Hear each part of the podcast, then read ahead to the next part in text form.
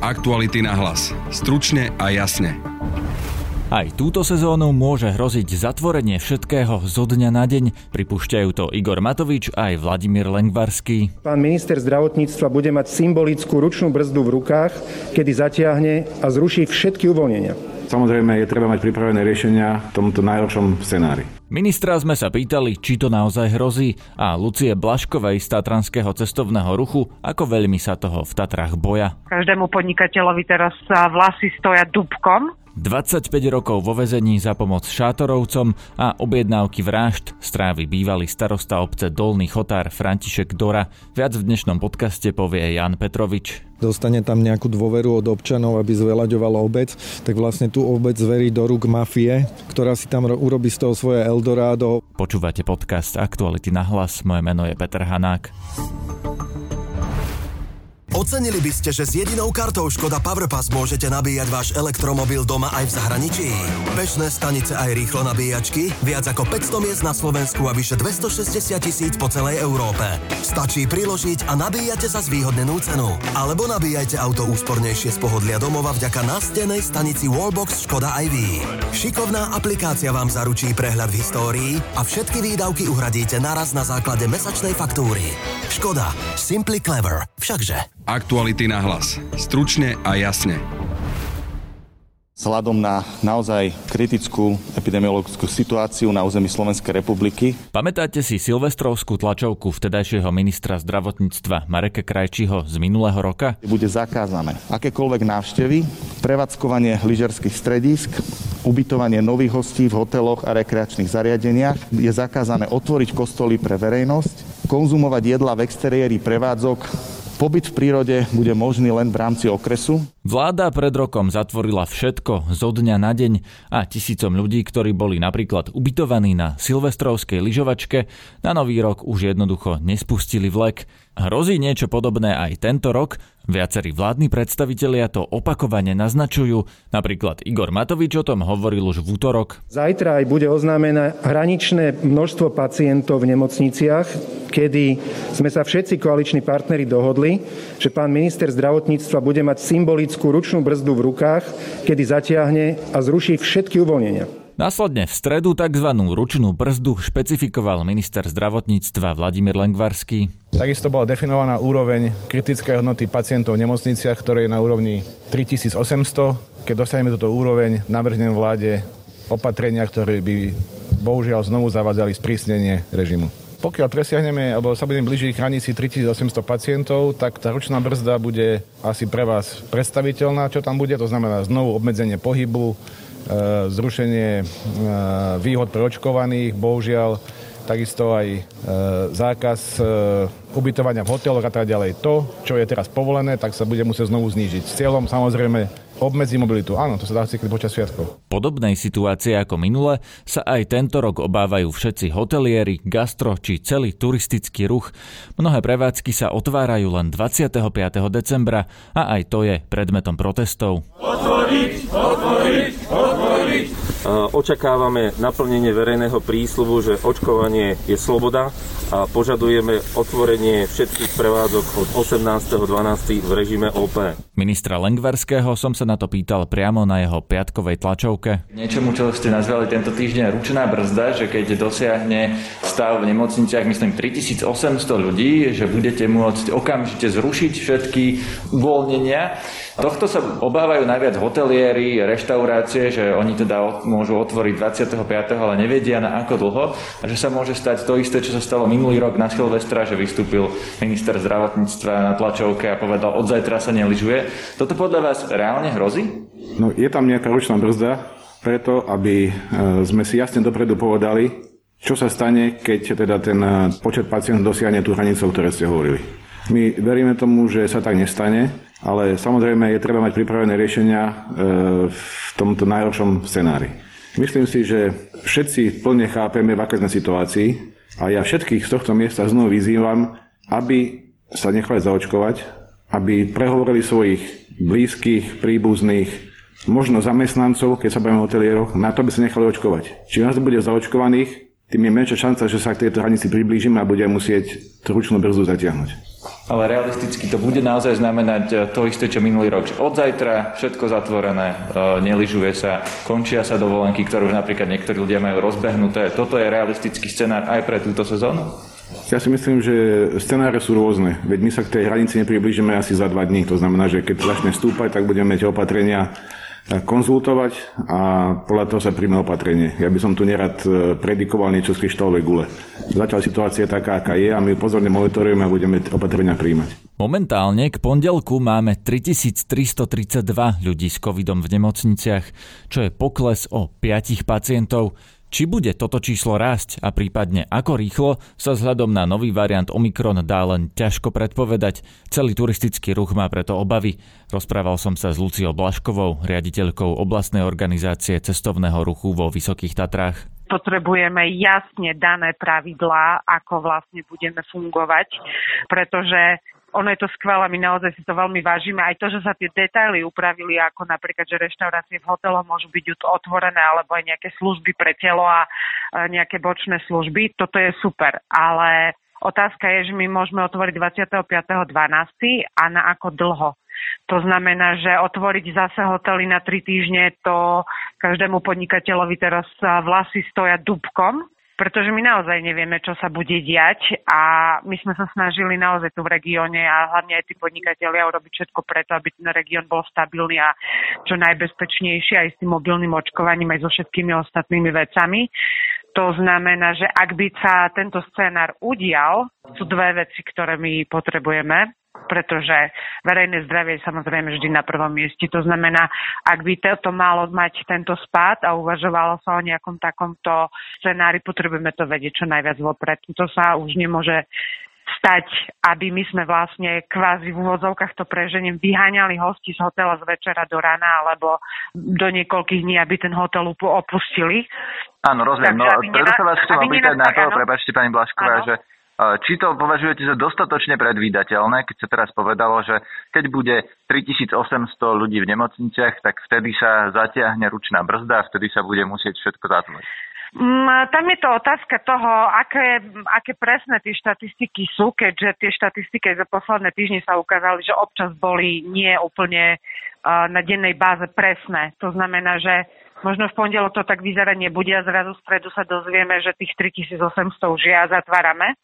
Proste ide o to, že my potrebujeme čas, my potrebujeme vedieť, že ak sa scenár zhoršuje, ak sa situácia zhoršuje, že s tým máme nejakým spôsobom rátať. No to sa dá predvídať, nie? Keď by sme zajtra mali viac a pozajtra opäť viac, tak e, asi viete predvídať, že sa to e, zhoršuje, len teda neviete predvídať, že v ktorom Ako momente rýchlo. sa to vlastne bude musieť zatvoriť. Áno.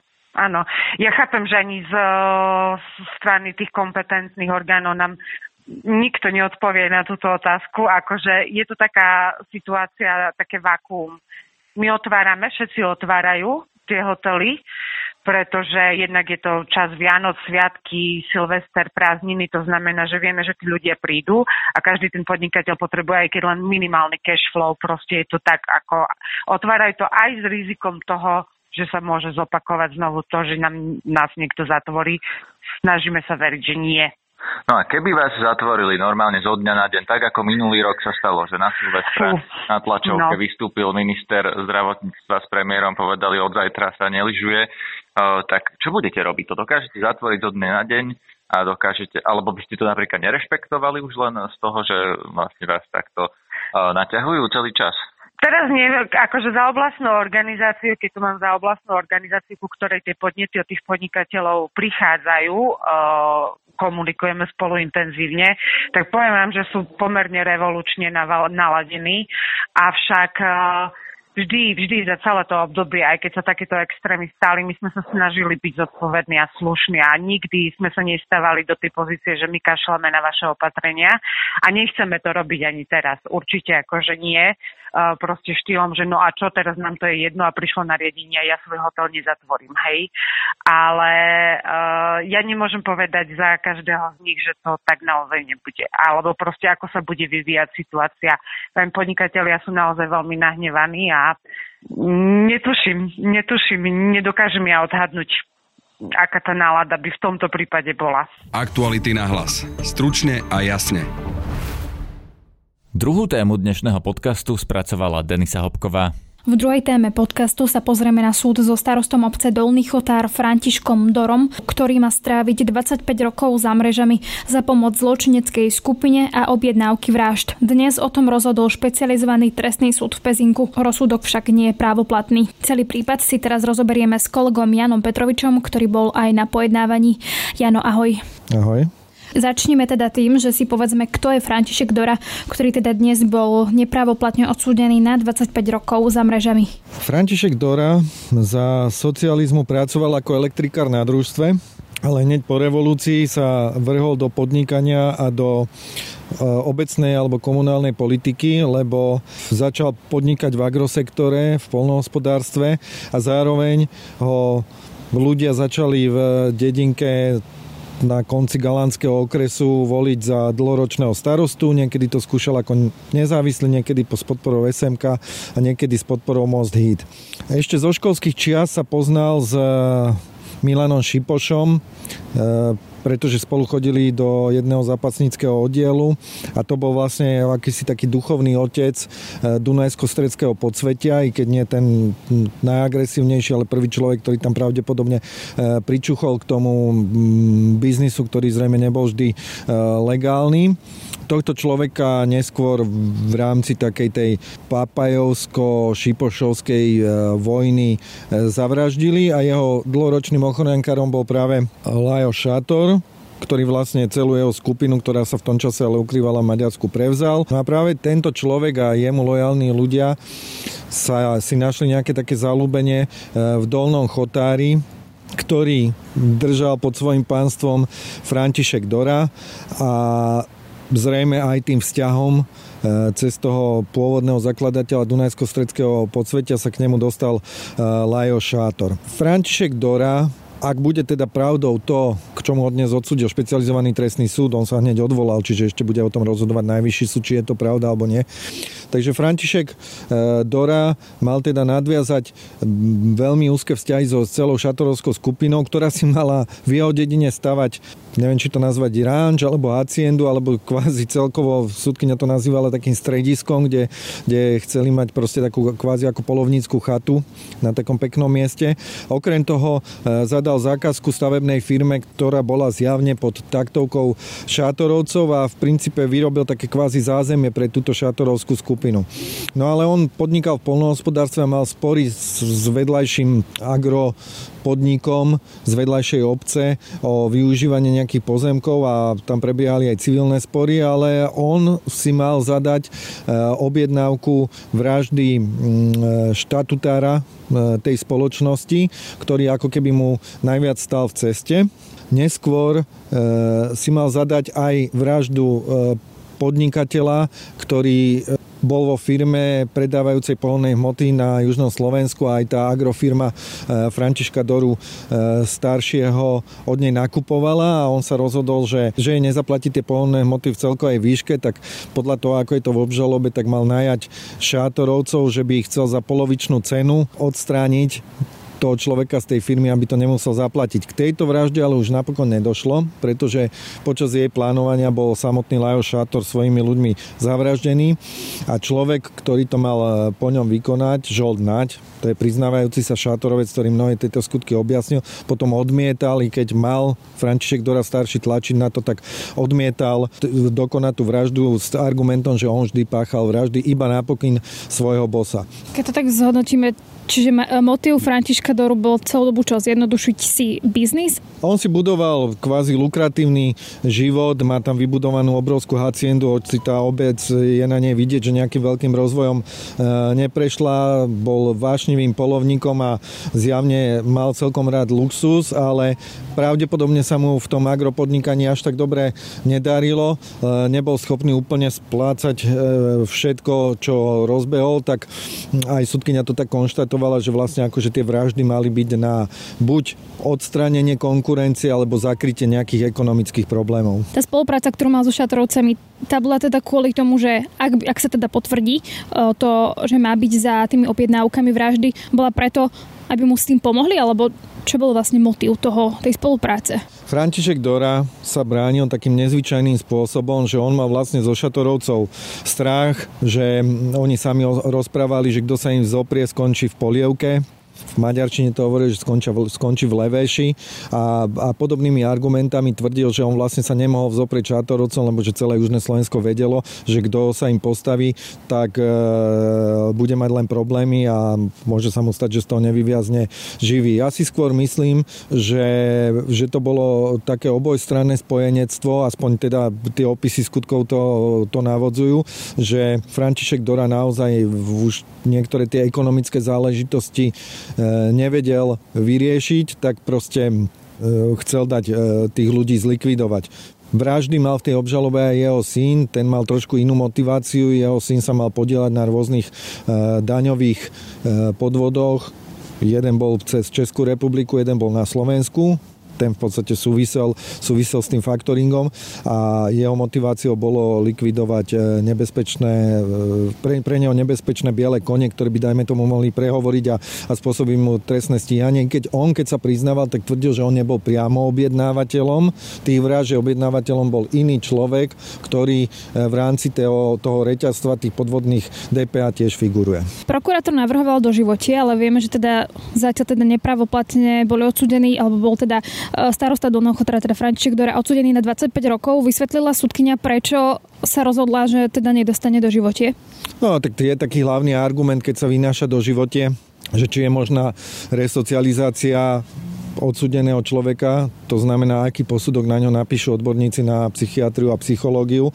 A, a v prípade, že, že vylúčia E, jeho možnosť resocializácie, tak zvyčajne vtedy sa prikláňajú pri nejakej, dajme tomu, vražednej sérii k sudcovia k tomu, aby vyniesli tento mimoriadný trest, ale tuto to nebolo naplnené. V princípe všetky posudky všetkých tých odsudených boli také, že po odpíkaní trestu je možná ich resocializácia, ale tak povedzme si opravde, František Dora je už starší človek so zdravotnými ťažkosťami, ktoré mal, boli veľmi výrazné aj tesne pred jeho zadržaním, čiže 25-ročný e, trest v prípade takéhoto človeka, ak by sa správou platnil, tak pre ňa už nie je e, nejakým krátkým trestom v podstate už aj to sa veľmi blíži tomu doživotiu. Čiže je vlastne istý tým, že má dostatok dôkazov, e, dostatok výpovedí? No, ide o to, že šatorovskú skupinu usvedčujú od veľkej kauzy šátorovcov, kde bola celá séria vražd, vrcholiaca tým, že, že zabili aj zástupcu bosa a potom aj samotného bosa, tak e, bola sprevádzaná tým, že tam už sa niektorí tí šátorovci začali priznávať, dokonca členovia toho vraženého komanda, pravdepodobne v obavách, aby nedostali doživotný trest a oni v tom plynule pokračujú a porozprávali aj o ďalších veciach, ktoré potom viedli napríklad k zadržaniu dorovcov. Čiže e, títo svetkovia presne popísali tie skutky, i keď v jednom skutku sa jeden zo šatorovcov Juraj Naď pravdepodobne mýlil, že sa, že sa na ňom zúčastnil. Prokurátor hovoril, že si pravdepodobne pomýlil dva skutky, ale, ale týchto, e, týchto dôkazov je dosť. V prípade Františka Doru e, staršieho sa dokonca našli aj e, tela obetí, pretože na tých vraždách sa podielali títo e, pôvodní šátorovci, ktorí aj vedeli ukázať tie lokality, kde sa to dialo. V prípade Doru mladšieho mal už pre neho zabíjať Ladislava Ofoldy, ten jeho, tá jeho pravá ruka. Súdkynia to dnes hovorila o, o nejakej novej generácii toho zločinu na južnom Slovensku.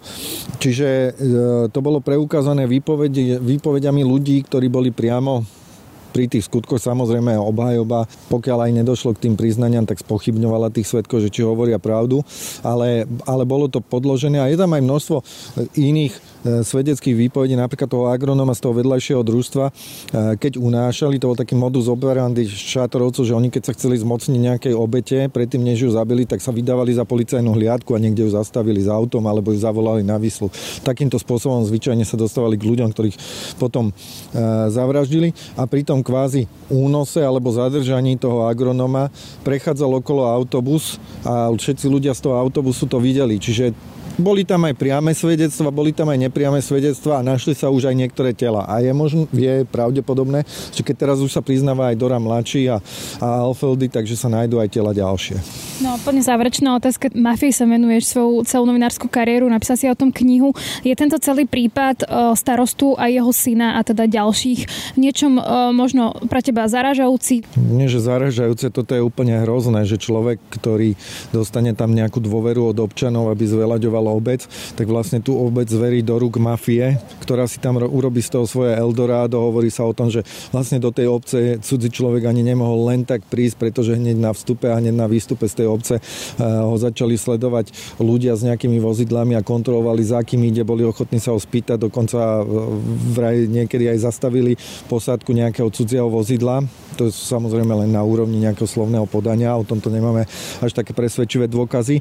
No a ten človek namiesto toho, aby napríklad plynofikoval tú obec, ktorá tam zatiaľ nemá ani zavedený plyn, tak namiesto toho tam umožnil na svojich rodinných pozemkoch, aby si postavili ranč, keď on tvrdí, že, že on bol proti, zásadne proti tomu a že o tom svedčí ako dôkaz to, že doposiaľ ten pozemok pod tým rančom patrí jemu.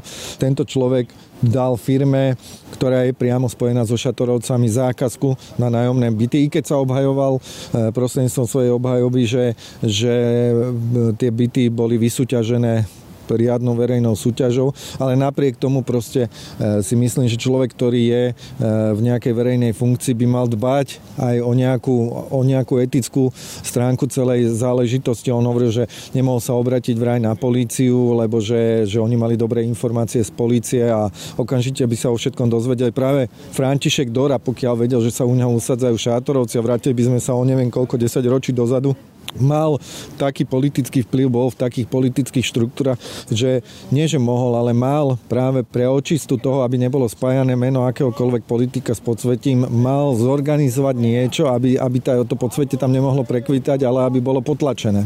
Ďakujem pekne, to bol kolega Jan Petrovič. Ďakujem. Počúvajte aj ďalšie naše podcasty. Cez víkend sme vydali napríklad Share Talks alebo nový Disinfo Report. Na dnešnom podcaste spolupracovali aj Adam Oleš a Matej Ohrablo. Zdraví vás Peter Hanák. Aktuality na hlas. Stručne a jasne.